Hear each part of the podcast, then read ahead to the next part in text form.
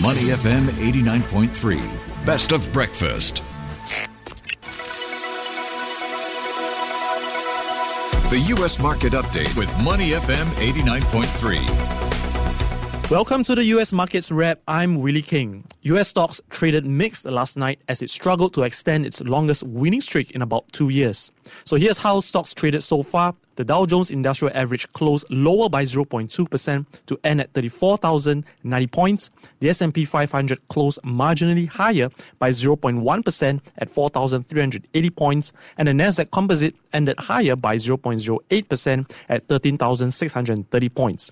These moves come as earnings season starts to wind down, with about 88% of companies in the broad-based S&P 500 index posted results, and more than 88% have beat earnings estimates. Slowing demand, however, has translated to only 62%, topping revenue expectations. So, joining us on the line as we unpack all of this is Rick Bensignor, founder and managing partner at the Bensignor Group. Good morning, Rick. How are you? Good morning, Willie. How are you doing? Great, I'm great. So let's talk about markets. I mean, analysts are saying that, you know, with the ongoing equity gains, which is really driven by the big cap tech stocks, and combined, you know, with now what central banks, you know, have a muted action on interest rates, could set up nicely for the market into 2024. You know, I'd just like to get your view here, Rick. You know, how has the market performed across the different asset class so far? Well, we've got an eight day in a row gains for the S&P, nine days in a row for the NASDAQ 100. We haven't seen something like that in quite some time.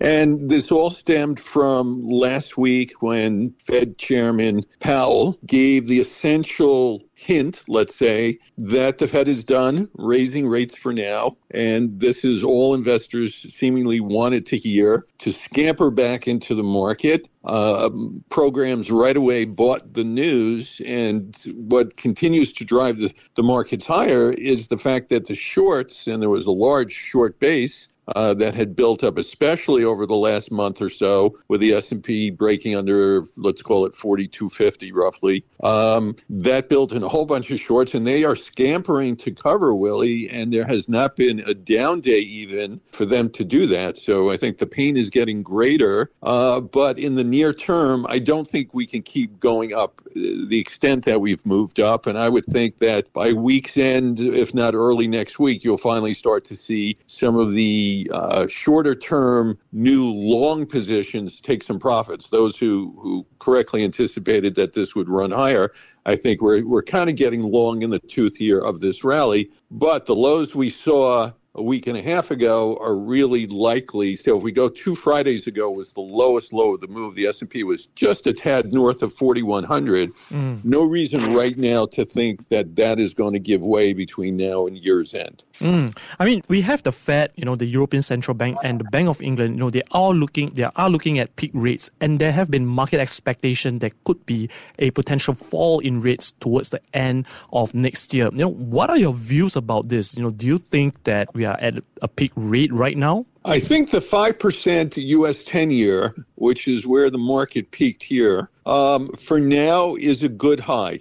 Six months ago, I told my clients that, and, the, and rates were much lower at the time, that the highs, I had a target of 4.88% to 5.06%. So that 18 basis point range is where months and months ago I anticipated the highs to come into. It's exactly where things have held for now. And therefore, I've got to believe that that is the high, um, certainly for the near term cycle. I won't year out and prognosticate where I think we are a year from now because just too much can happen. Uh, but fair to say that if this is the uh, cyclical peak, then we could see U.S. 10 year rates back down to under 4%, and I would probably target about 3.9 to even 3.65% as being the downside target to this. So they're, they're certainly with us at about 4.5%, give or take now. There's certainly room for rates to move lower. The mm. early high this year was at 4.33%.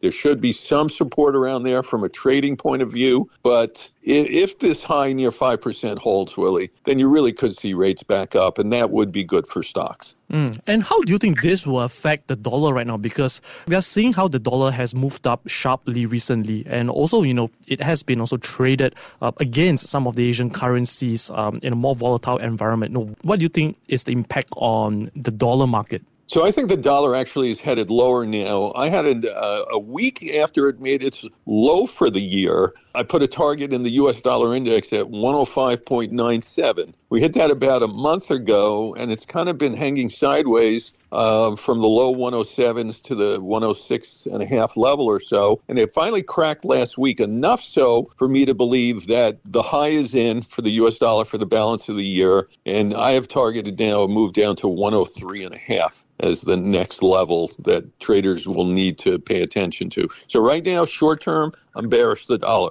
Rick, you are a strategist for many of your private clients here. I mean, I'm just curious here, what are you telling your clients right now in terms of asset allocation and also in terms of the stock market? What sectors are you bullish on?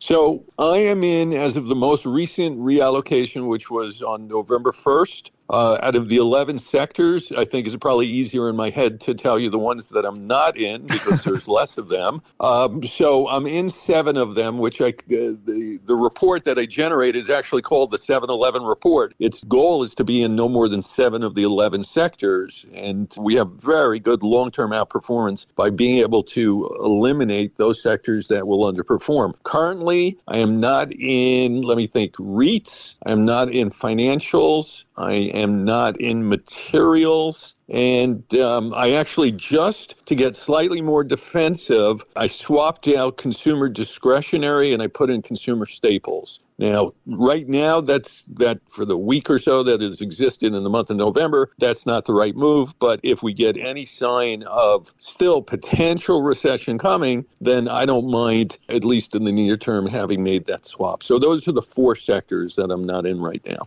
people have been talking about, you know, Rick, at, in Singapore over here, people have been talking about how we should be moving from stocks into bonds, you know, seeing how rates are trading at.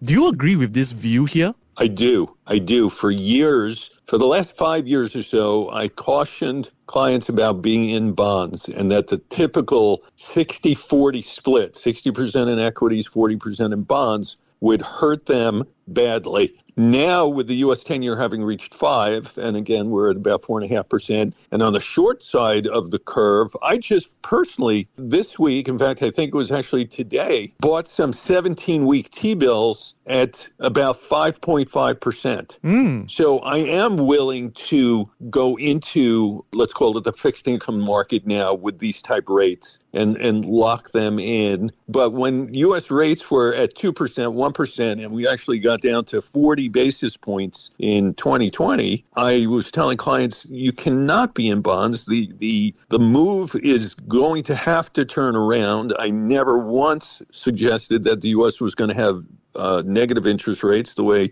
many places in Europe did. And um, but now when you're you're actually getting a decent yield relative to what the long term return is on the S&P on an annual basis, which let's put it at 7 to 8%. If you can get near 5% and take no risk in doing so because these are US treasuries, I'm game to now significantly upping a proportion of the portfolio back into bonds. Just one more question, Rick, before we let you go. I mean, we are looking at a market environment where things might actually move to a new normal, where you have slightly higher inflation, slightly higher interest rate here. Do you think that this would actually be a normalized level which we are going forward here? I think it will be, but it's going to take some time because the world got very used to uh, virtually no interest. And so the cost of borrowing was very low. Uh, of course, individuals made nothing from their banking institutions to save money. But now that those have moved up nicely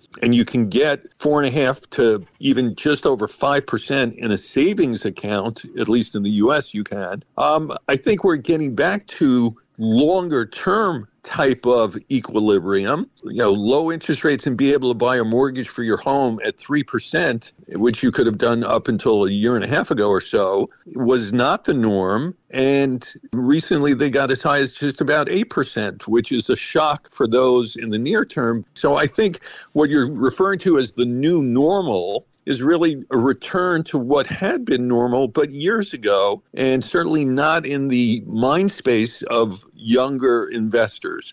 Put yourself in the shoes of a 50 or 60 year old and we'll say sure 7% mortgage rates. Yeah that that that's you know that's what i paid on my house 20 years ago. But for younger people they're shocked to see higher rates and borrowing costs now are going through the roof relative to what they had been over the last several years. So I think it's it's a shock to many, but in reference to your, you know, new normal, it's really more of a return to what things were traditional. That's a very interesting point here. I mean, I started off my career when interest rates were at a low, so seeing how this has changed has been something oh. different for me. We have been speaking with Rick Bensignor, founder and managing partner at the Bensignor Group. Thank you so much for your insights, Rick. My pleasure, Willie. Thanks for having me. Before acting on the information on Money FM, please consider if it's suitable for your own investment objectives, financial situation, and risk tolerance.